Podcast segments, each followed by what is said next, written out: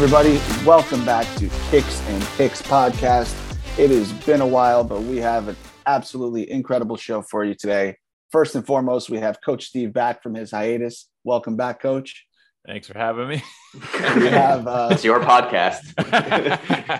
we have a, a very special guest today, Soccer Q Ash. She is one of the best handicappers that we know. Um, she is going to drop some incredible knowledge down so everybody can be better at betting football. So we're super excited to have her. And of course, we have the update on the transfer window, our transfer talk, and our buy or sell. So let's jump right into it. yeah, I think we are right in the middle of the transfer season, the silly season, uh, whatever you want to call it, the mercato. Uh, and so rumors are really getting Oh, really man. heating up now. So uh, I think in our, our first round of buy or sell, I think there's only one place where we can really start, and that's with the man himself, Ronaldo. Has not been showing up to uh, the preseason training camp for Manchester United. Uh, reportedly looking for a move out, probably because he doesn't want to play in Europa next year. So uh, the number one landing spot that's being tossed around right now is is Chelsea. So Nick, I'll start with you. You're number one Ronaldo fan. Are you buying or are you selling Ronaldo to Chelsea?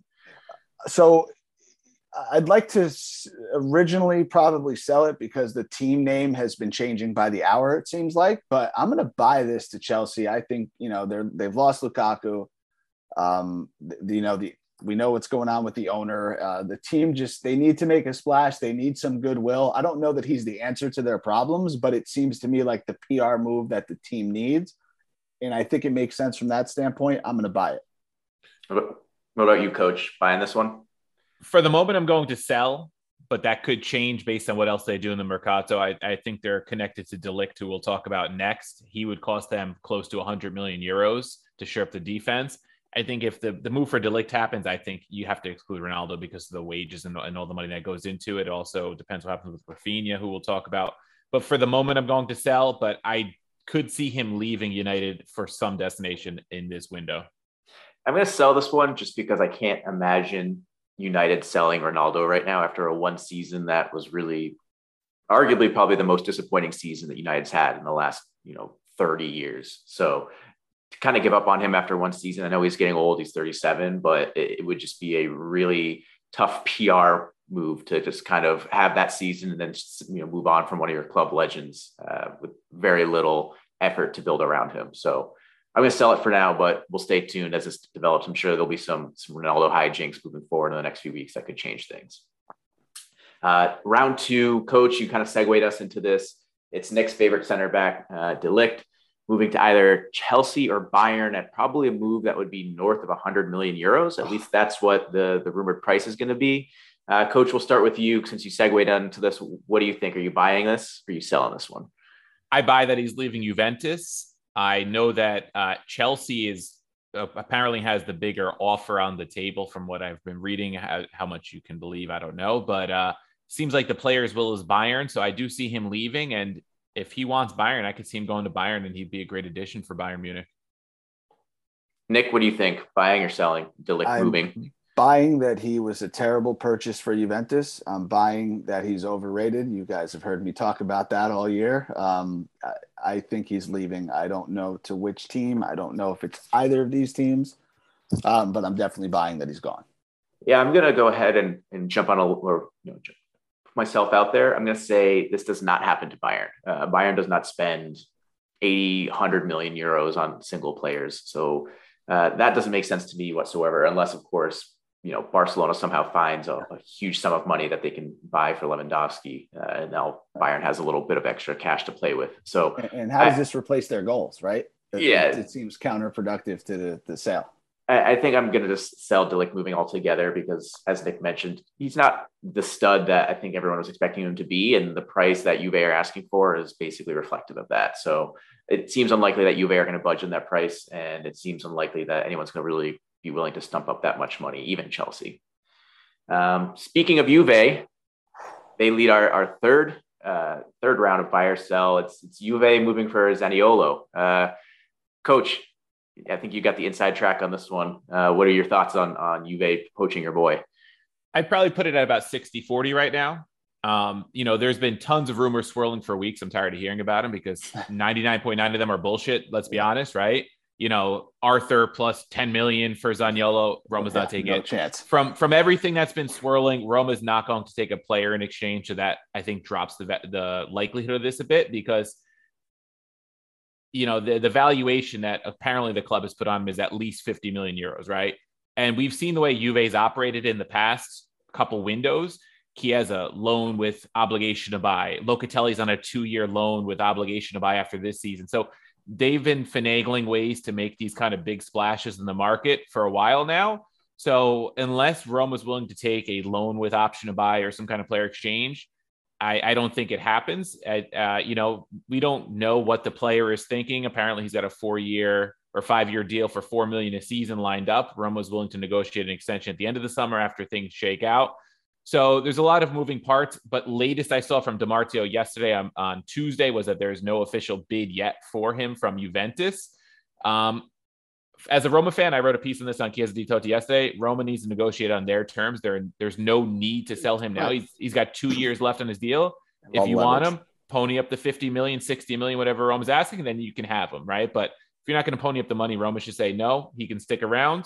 And if he wants to paddle a little bit, his value goes down, so be it. But I think Roma's going to have to be firm here, which they haven't been able to do in the past because of FFP. They have a little more leverage here.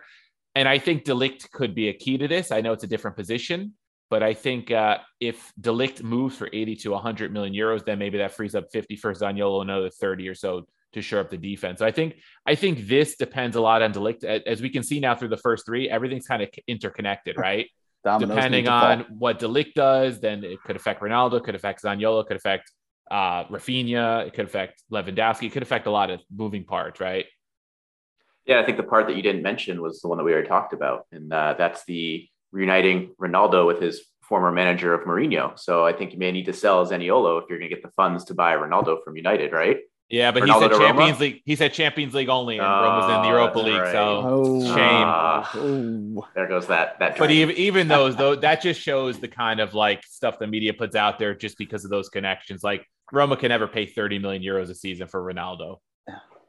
So here you go. I'm gonna just sell every single rumor around Roma. I think it's all just paper talk. I think they're they're the new fancy shiny team in the league that has the new owners that you know won a trophy last year that has Mourinho and you know there's always stories around Mourinho. Um, I, just I don't know. I'm selling basically everything that goes goes on around that team until there's really hard concrete evidence to the contrary.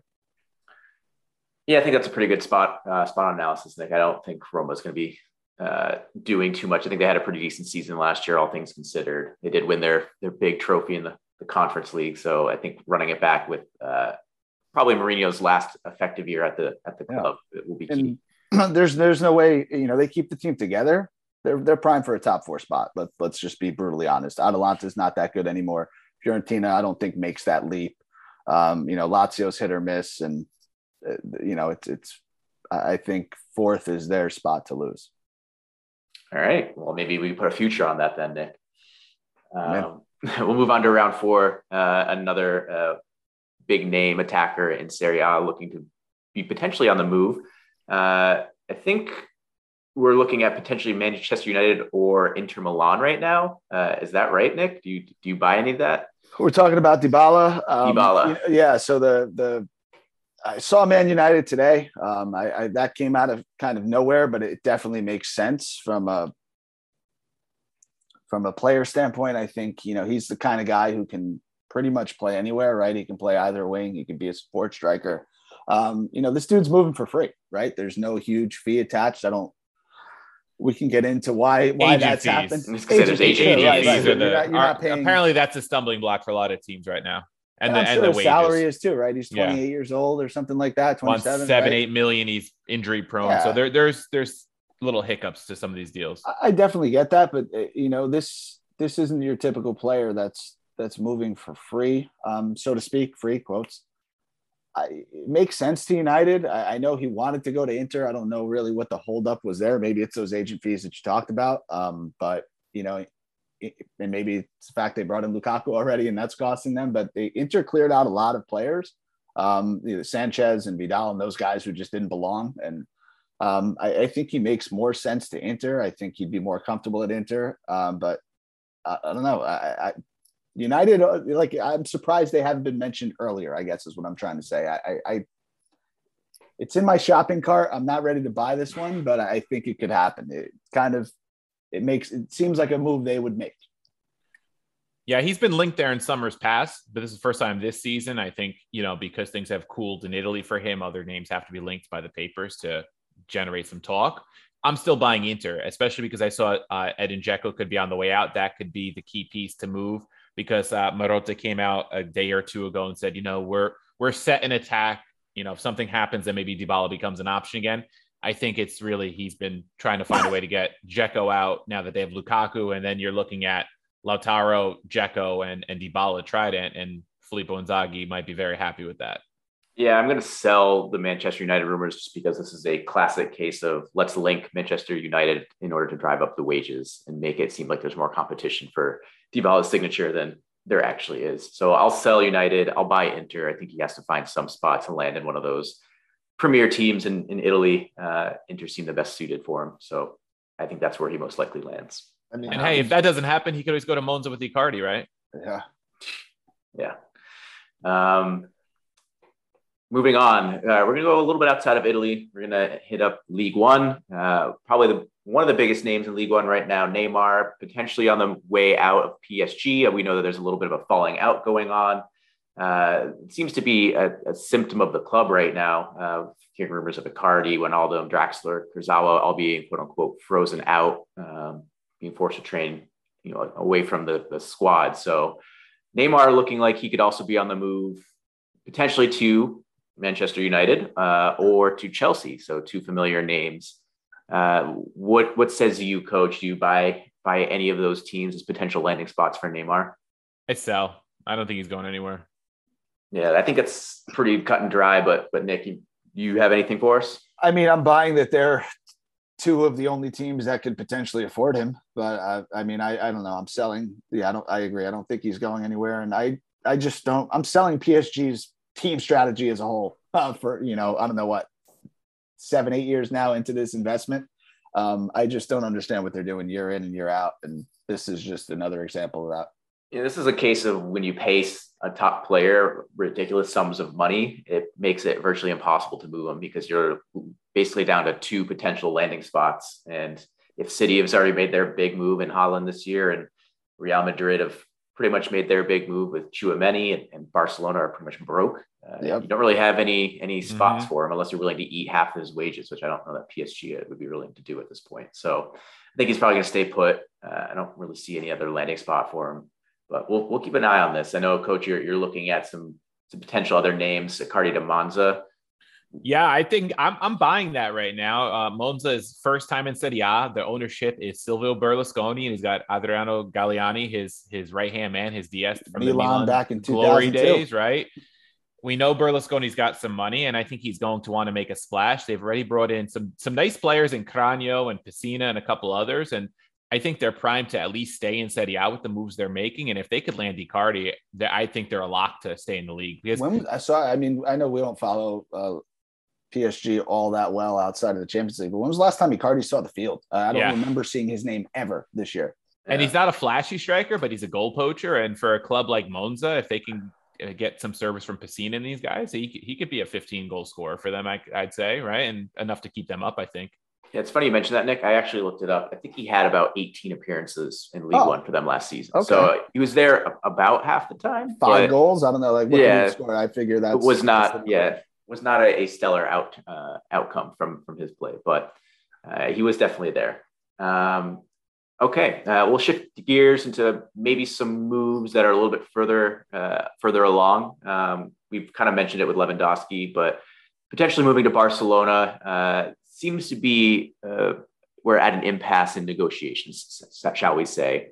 Bayern looking for about 70 million euros.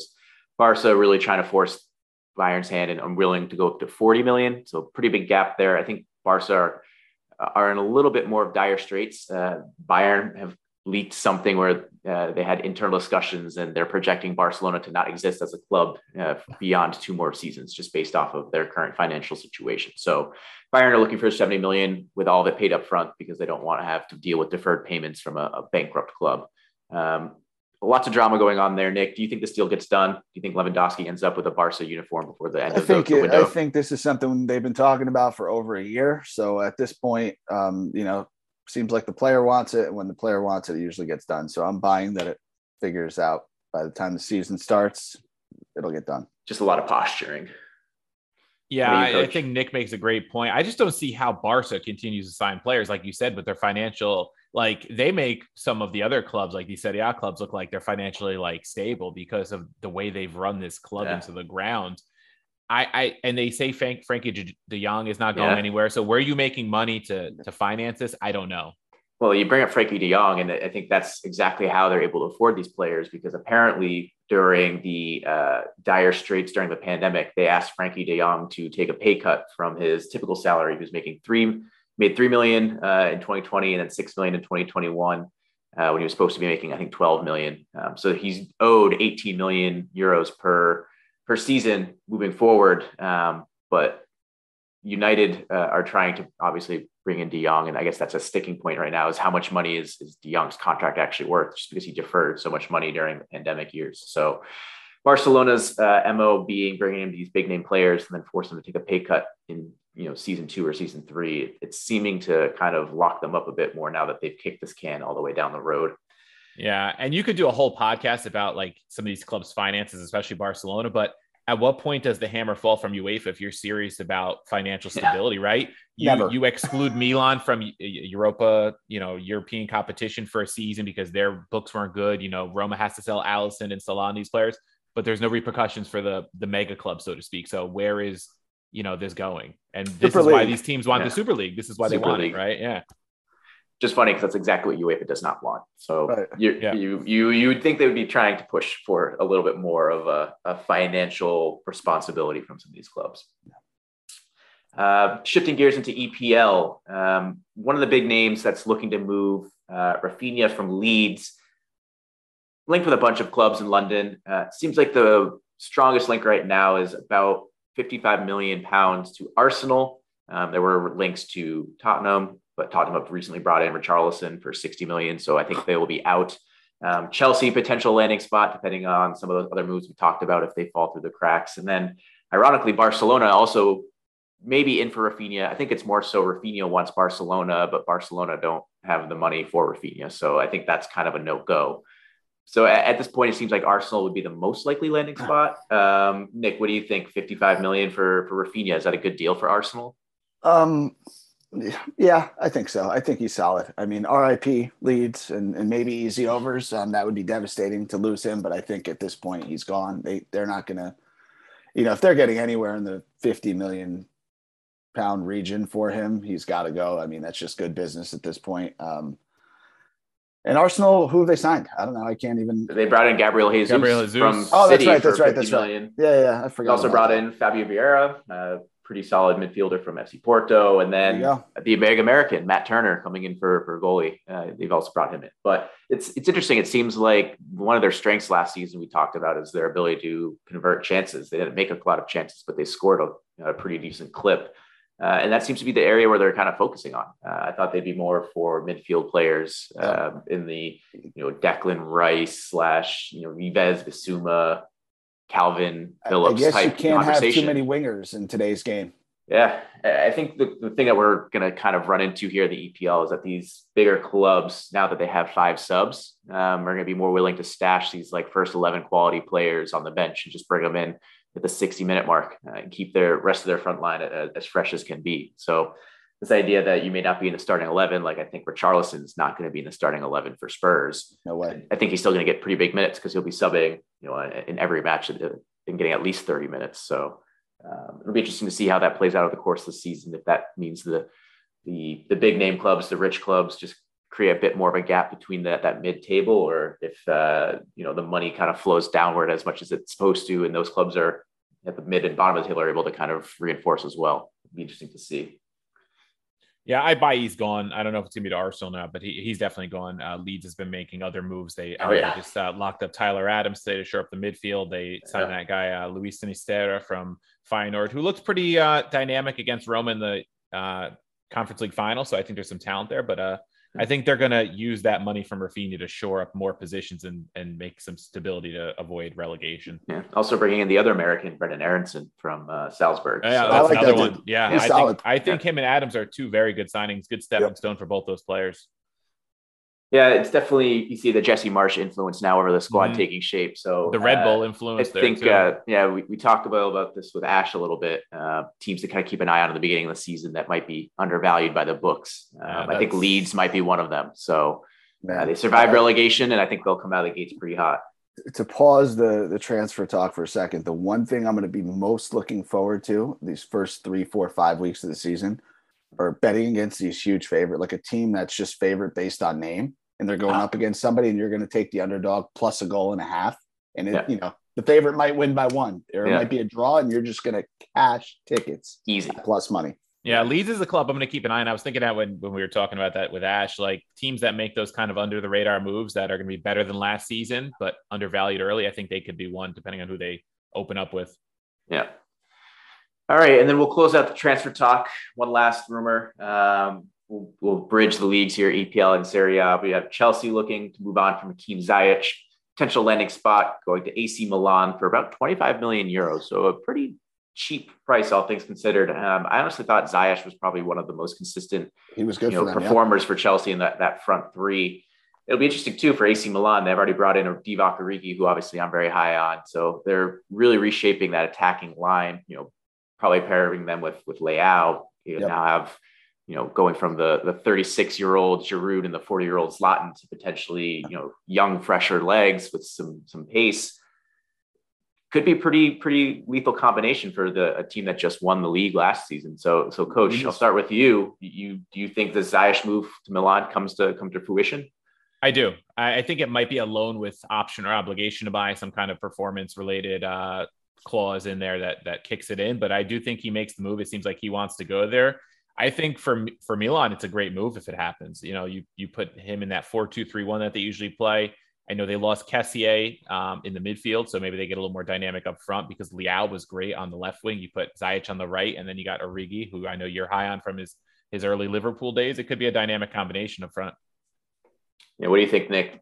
You think Yeah, I'm buying it. You both you both made the case, and I think um I think it makes perfect sense. You know, you got to get a lot younger. I mean, Giroud can't play every game. Um, you know, he showed that this year. I think he'll be much more effective off the bench. I think Saelemaekers has no place in that team. Yeah. Um, I know people are high on him, but I don't see it. I think he was just there out of necessity. So moves like this, where um, you can replace subpar players with younger, hungrier, better players. Um, and you mentioned that Scott Leao is only going to take another step forward. So um, this is this is a move that puts Milan, uh, you know, uh, another step closer to competing to repeat, you know, as, as champion. So I like this move a lot. and and compete in the Champions League group and not finish last, right? I think Yeah. that's got to be the next step for them. Yeah, I think probably trying to get out of that that group stage would be a good key key stepping stone for them. Uh, this definitely puts them up there. Again, we know that in Champions League, the only way to advance is to score goals. So they're certainly addressing that with this. All right. Well, that takes us through our, our last transfer rumor. Um, we're going to now shift gears into a nice interview with uh, Q Ash, who is, if you guys follow her on Twitter, a great handicapper. So uh, stay tuned for that. And otherwise, we'll uh, see you guys next week for another episode of buy or sell transfer rumors uh, as we get through the summer. All right, guys, it is time for a very special interview with an amazing guest that we have today. You know her on Twitter as Soccer Q Ash. She is a friend of ours. We just call her Ash, a longtime follower of the show and one of the absolute best football handicappers that we know. Ash, how is everything going today? Uh, going well. So I, I was a little bit nervous to do this, and then um, I, I was actually waiting for a, a last minute goal in Lithuania. So I got that goal, and then my nerves kind of calmed down. So I, I think if I wouldn't have gotten that goal, it, it might not. Uh, I might not be in the mood to do it, but I got it, so we're fine. And if you follow Ash on Twitter, as well you should, that's a that's a constant. You're going to hear names of teams that you didn't even know existed, and somehow she knew to to put her money down on them. Um, I don't know who you could possibly be betting in Lithuania, but it's a great lead in. Tell us about yourself. I mean, how did how'd you get into this? What led you to betting games in you know third division Lithuania at nine in the morning. Oh, hey, uh, Lithuania is going to be one of the more known ones. I, I go crazy in Singapore and Bangladesh. And if, if there's value to find, I'm going to dig for it. I don't give a shit. I don't know any of the players' names, but uh, I'm a metri- metrics woman. Um, so I, I, dig into a couple of sites that I pay for um, that just really go in depth and breaking um, uh, just breaking every category down that that I you know look forward to place a bet. So yeah, there there's there's tons of value. Uh, people just betting these bigger leagues are uh, are really missing out. And a good thing about the lower leagues too is the uh, books don't have the lines wrapped quite so tight, right? I mean, trying to bet the EPL, good luck. They've got them pretty spot on every time. Um, but yeah, as far as me getting into it, so it, it's kind of a, a, long way around. I'll just tell the, the short version. So I actually played um, footy when we lived in Greece. My dad was in the army. And then he got stationed to a small town where the only sports for girls was basically like softball, I think. Um, so, you know, but but I stay, I, I didn't keep playing it, but uh, loved the sport. And I, I'm born, uh, I'm from the Gulf Coast of Alabama. So I'm a huge not bandwagoner, but huge Crimson Tide fan. So I first got into um, when I, when I started sports betting. So I started capping college football, um, and, and I'm you know pretty decent at that. Um, but you know the I don't know. It's just if it's NFL or MLB or college basketball or football, to me, just these books are pretty spot on, right? And they're tough to beat. So I you know, I, I loved footy. I'm like, let me just start taking a look at some numbers and just, and I can, you know, just my brain just got it. You know, I, I am more of a totals bettor. Um, I bet sides sometimes, but I would say maybe 20% of the time.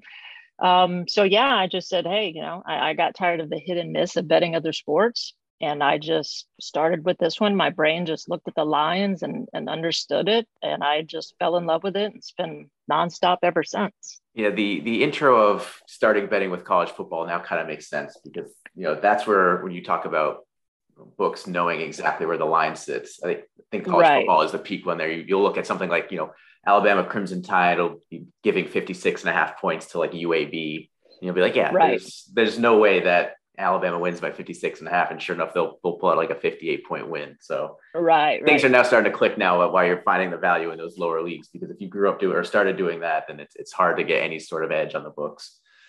Yeah. And, and I've, you know, learned too that, I mean, it's, it's a lot of reasons that, that I love it, but it, it was just odd. You know, I would look at totals, um, look at money lines, and sometimes it's kind of like the books. It seems to be to me anyway, the, one of the few sports where the books if sometimes i really don't even have to dig that deep. I, I let the books tell me the story right? Um, you know this team's a minus 260 that's not super heavy favorite right? But uh, you know the other team they're expecting to score.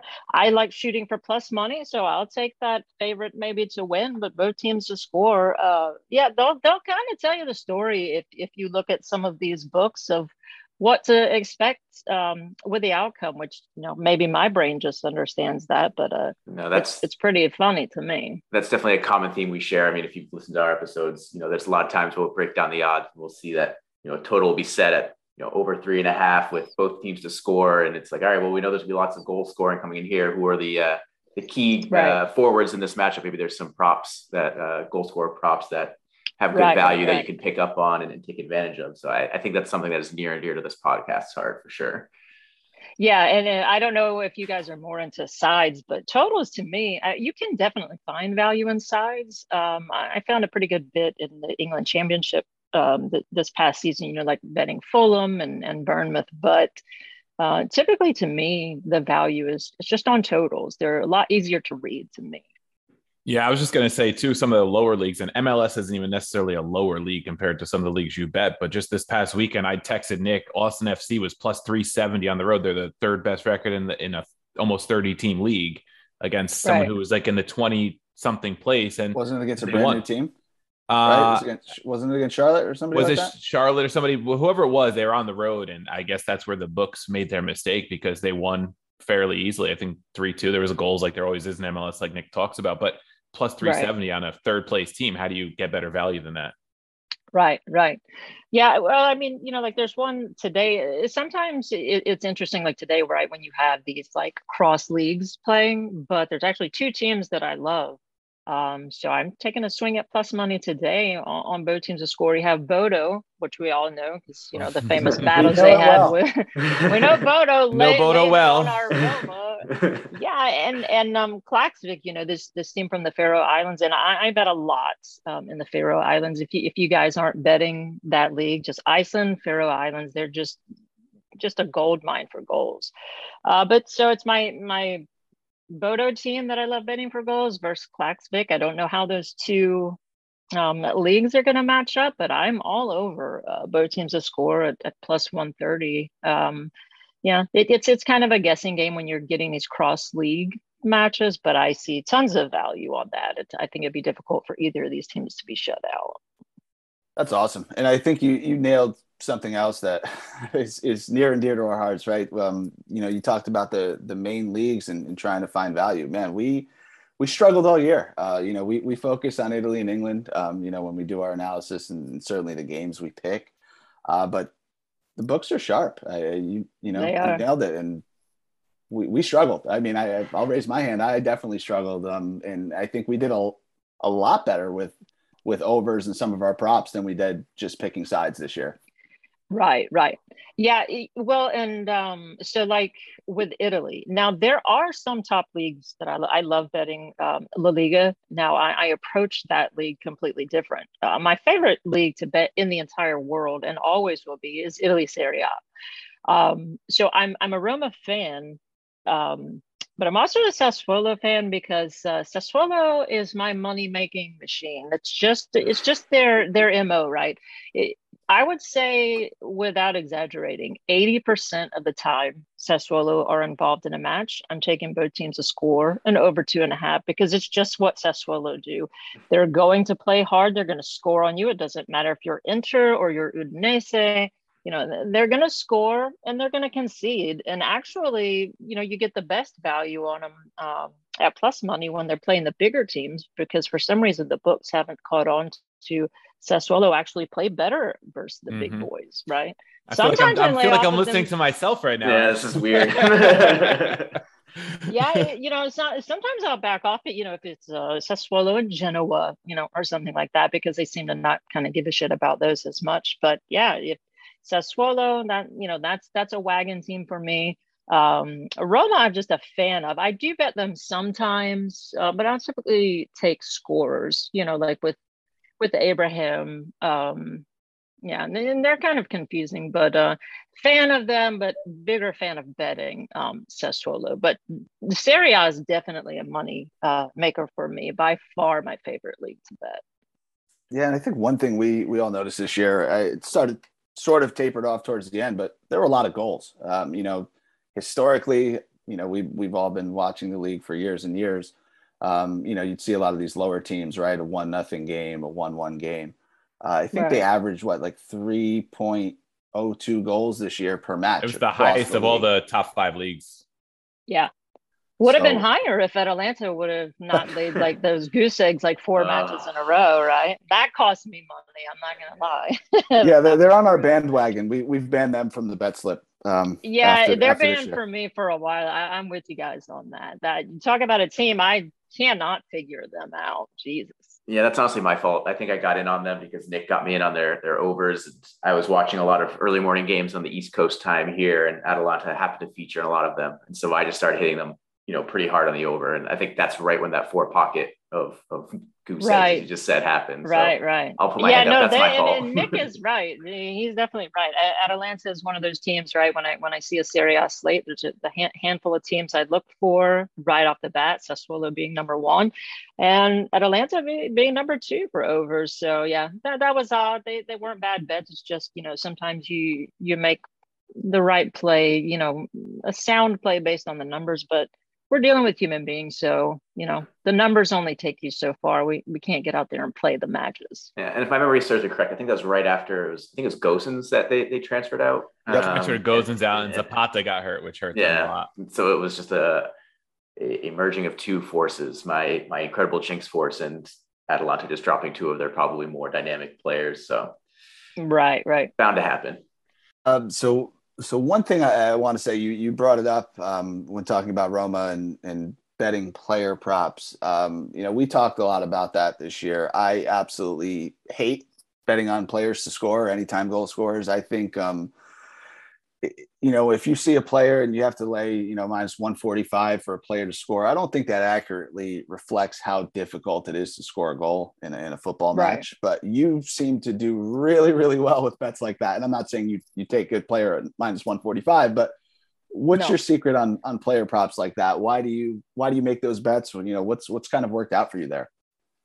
Yeah, it's really funny because as far as prop bets, I used to could not stand them. Like, you know, when I was betting MLB or college football, I would never take this receiver for this many yards. Um, but so I I just fell in love with, with betting score props, and you're 100% correct. I do not lay a minus 145 um, for someone to score. So, what I do is I, I look for value in situational spots.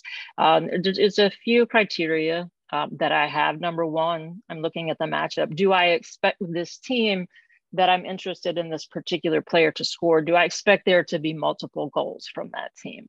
That's the first thing I look at, right? Because if I'm expecting like a 1 0 Sevilla type win, I'm not going to be on a goal scorer because you just don't know who's going to score that one goal.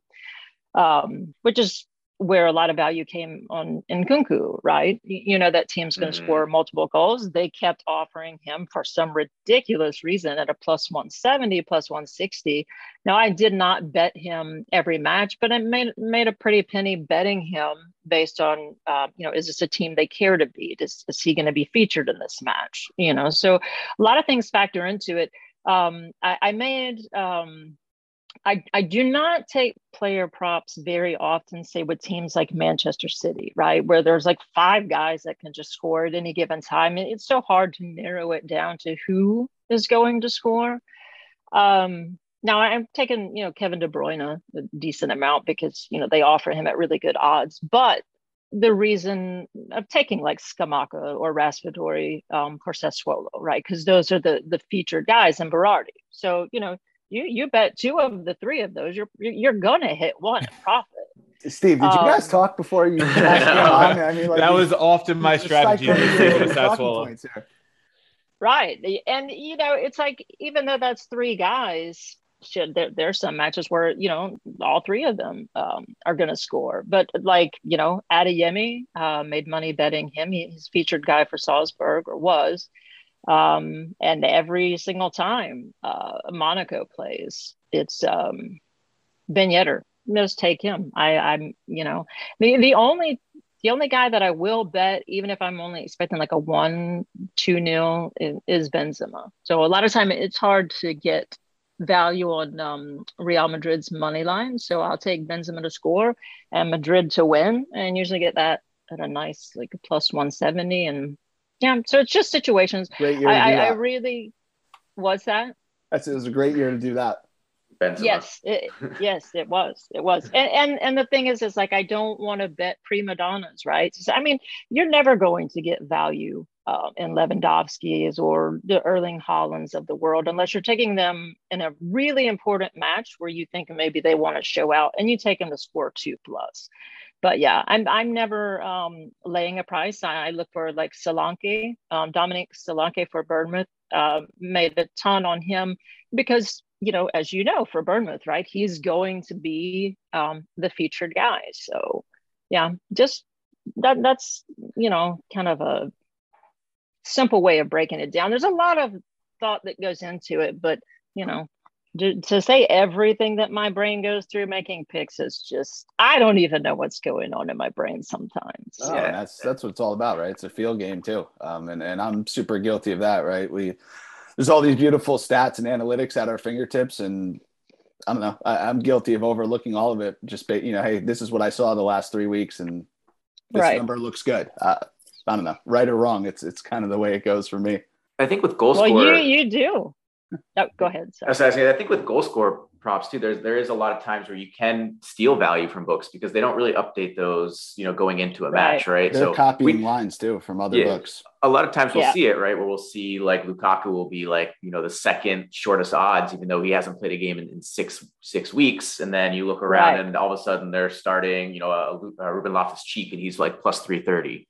And so you can right. go in and get somebody with with good value if you're just kind of paying attention to what the lineups are and, and understanding like, oh, this guy's getting a, a, surprise start. Like he's usually pretty good in front of goal. Like it's worth a shot on on him in these matches. So I think with, with yeah. goal score props, a lot of times you can do yourself a favor by just trying to pay attention to when those lineups come out in the hour before match and seeing if there's any any big surprises and checking the odds that way. And then I, I know Nick has his tried and true method, which is just finding the uh, the PK takers and just putting money on them, whether it's a center back or a defensive midfielder that, who has like a laser shot. They, he likes to just get in on those. that's a fantastic fantastic idea. So i said i don't bet on a lot of um, scorer props like in the epl um, bet on de bruyne a few times but i will take uh, harry kane. Um, i'll probably take him more this upcoming season. Um, i think that coach is going to get them in the right direction but absolutely i think he is spot on with that. That that's one of my criteria too like with Benzema, are they on penalty duties, right? So I mean that's a big deal when when you're taking you know a plus money shot at a specific person scoring a goal. It's not easy, so you want to give yourself every advantage. And if they're taking penalties, then that that's definitely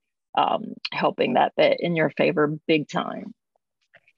Yeah, I had a good run of games with uh, Bonucci for Juventus. I think um, yeah. He was like plus 800 for a slew of games, you know, and that's even probably short, but it turned out that he was taking penalties for a, I don't know, four or five game stretch of the season. So I bet it three right. games in a row. It hit on the third game, and there you go. You've made some money. Right. Yeah. And if it's, you know, a match like, like I said, I, I will lay a price sometimes if like it's it's Ciro Immobile, right? And it's like, you know, Lazio is kind of short on the money line, so I'll just take Immobile to score. He takes penalty. You know, he's great in um, you know open space, but also great at penalties. And if I'm expecting them to win, I just throw that that combination together. Very rarely am I going to lay a price for just a goal scorer unless I'm getting you know a minus 110 which they started moving uh in Nkunku to towards the end of the season so one of the things that um, you know we talked about, uh, and, and, you mentioned, you know, taking totals. Um, you know, the beginning of the season, I, I usually tend towards taking sides. Um, I, I, think underdogs perform well early on in the season. I think lines aren't accurate early in the season. Uh, you know, whether that is reflecting the transfer market, whether that's reflecting a new coach, or right. teams just I don't know, party too hard and aren't ready and are off to a slow start, right? We watched like Juventus get get off to a slow start last year that they never recovered from. Um, is there right. any strategy you look at, or is there anything you do differently at the start of a league season um, that we should know about? There, there is. So typically, um, like when the A League um, Australia started, I, I waited. Uh, I know the teams um, pretty well, but I wait until about the third round of matches before I actually pull the trigger, right? I'm paying attention to kind of like, you know, what they're doing. I, I don't just start firing away at first. Now, when the Serie A starts, I'm going to be firing left and right. And if I miss, you know, that's fine. That's, I, I will bet them um, from the very start.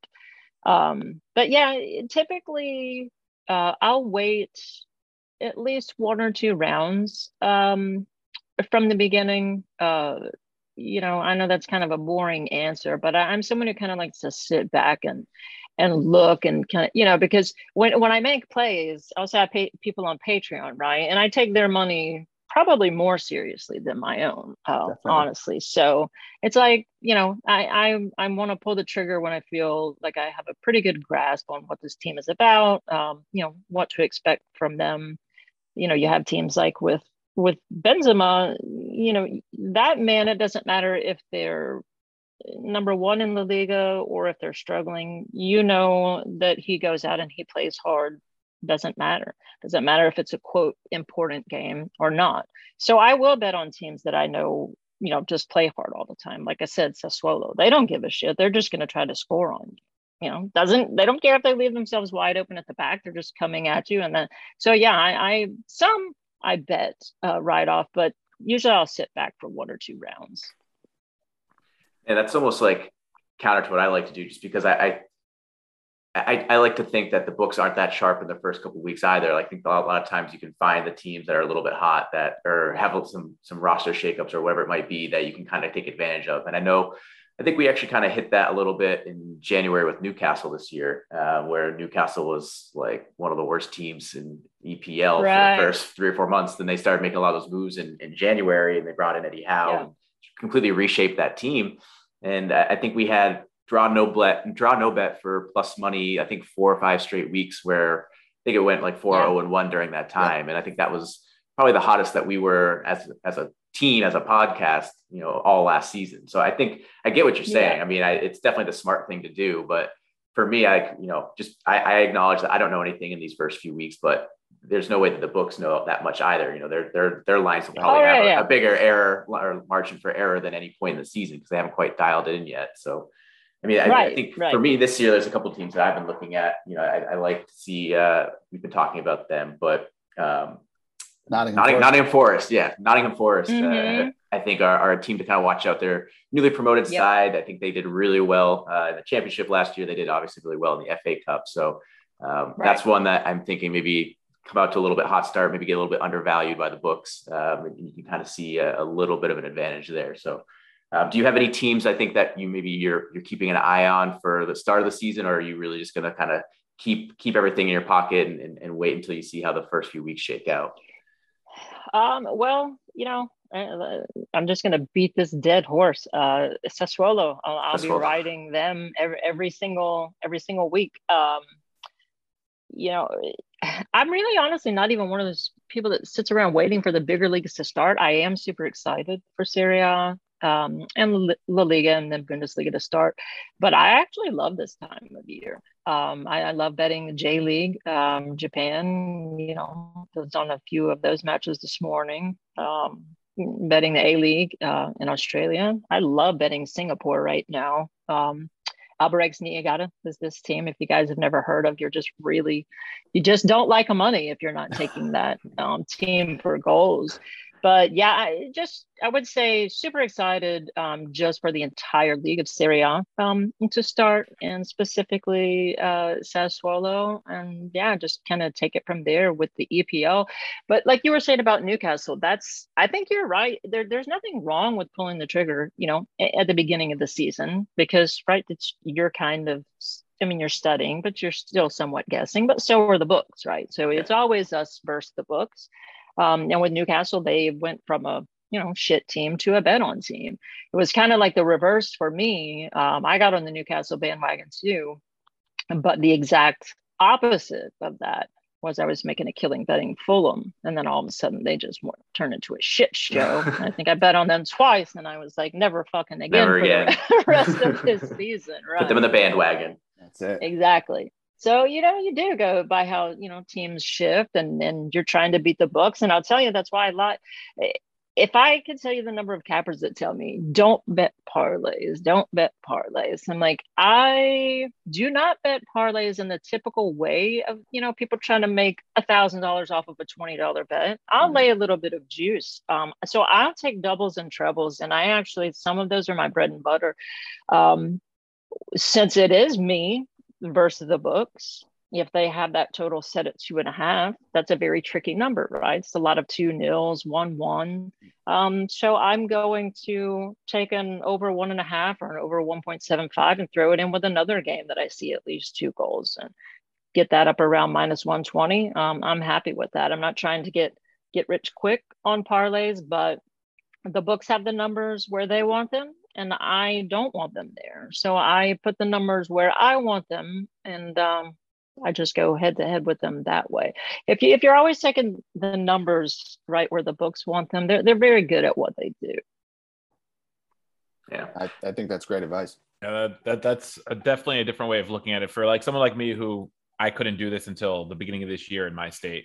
You know, I you have to really think deeply about it. That a novice gambler doesn't think that way, and I, I think that's great advice yeah you know when people say like it's not smart right obviously books love if you're playing parlays like you're throwing you know six college football teams together for 10 bucks and you think you're going to make 800 bucks there's a reason why they're offering you that that 800 dollars because it's tough to hit one you know if you if, if you go by you know the way that the books have the number set. So to me i just like to try to take it to the books as far as like i shoot for a lot of um, plus money where i just think it's a bad line. Um, like today i could be wrong. Um, i'm i don't see you know i think plus 130 whatever it is is is good value. If if i miss i miss but i love swinging for value where i just think the books are just wrong.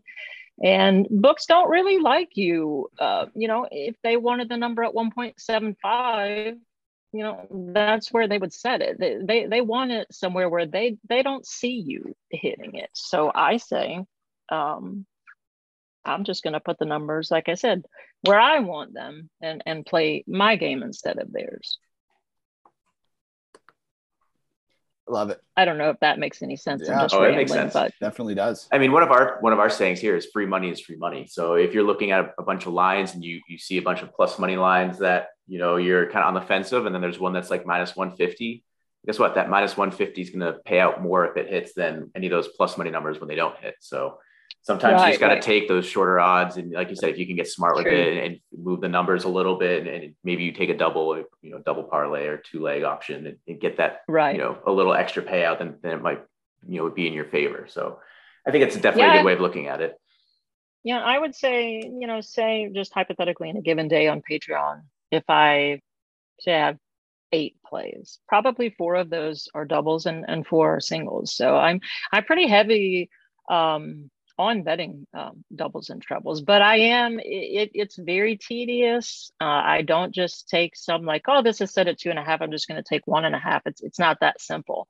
Um, it, I, I'm like a crazy person, chain smoking, drinking my coffee, pacing back and forth. Like, which team do I want to put with this one? And which one do I like goals in the most? And how am I getting the most value? So, for me to put together a double, just one, it probably takes me like an hour and a half. It's ridiculous. Yeah.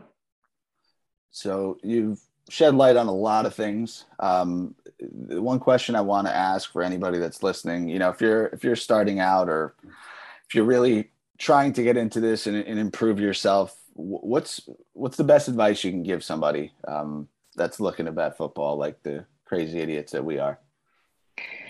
Someone new, uh, I would just say, you know, first of all, just understand that this is very difficult, right? Now, if you're just wanting to be a sports bettor, that's one thing. But if you're wanting to be a handicapper, like, yeah, this is my livelihood, you know, it's what, you know, three to 5% of people that succeed. So it, it's a lot, lot more work. Um, just knowing sports is, not going to benefit you. This is a numbers game, right? Um, you have to be good at reading the statistics and the metrics.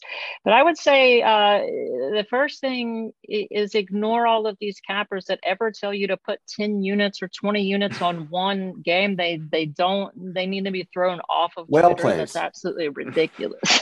like, yeah, they're, they're max, you know, bet of the millennia for the second time of the month, right? but uh, yeah, I, I would just say look for value at first right? Just kind of test the waters. Don't don't be expecting because a team is a minus 600 favorite that they're going to win. Um, you will go broke and bust your bankroll super fast doing nothing but betting on heavy favorites. Yeah, it's a tale as old as time. I think that a lot of people will right. fall in line with these uh, can't lose situations only to find out that there's no guarantees in sports so definitely a tough yeah, yeah, that's one thing. Is I my wife Hannah, I use her to to gauge the public, you know. And sometimes when they get up to around minus six hundred, I start thinking I'm just going to sprinkle the other side because yeah. there's just you know there's too much value now. It was uh, Dust, Dustin Poirier fighting McGregor. I don't even pay attention to that shit.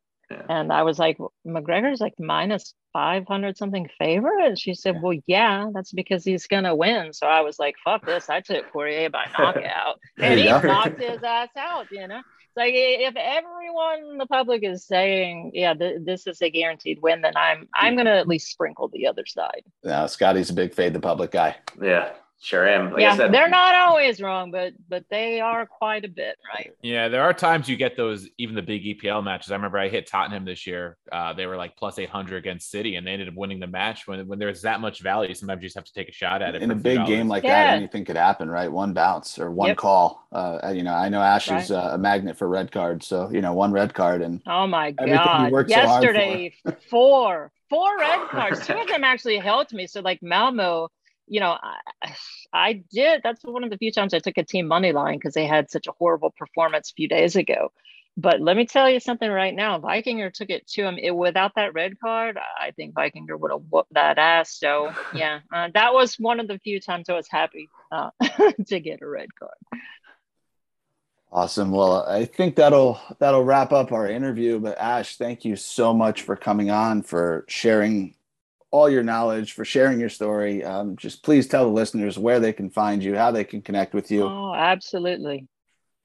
Yeah, you you guys make sure you're gonna post that link on Twitter, and I'm I'm gonna get people to listen because you guys are awesome. Like I said, I've listened to your podcast, and uh, not only entertaining, uh, you guys your personalities mesh really well, but it's also informative and uh, yeah, I mean everything you want out of a sports betting podcast. So definitely, you guys deserve to have tons of listeners for sure.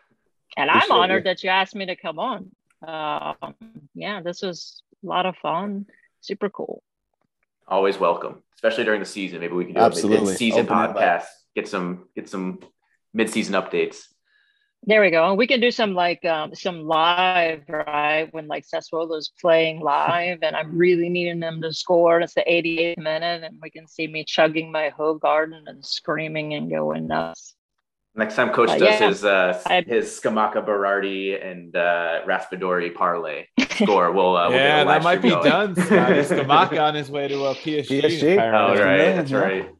yeah, that let me down because man, I love betting that guy. But it's all right. We, we still got the other ones. We can we'll do doubles there with Raspadori and Berardi. So yeah, love but uh, I really appreciate you guys for having me on. Um, yeah, it was awesome. Thanks again.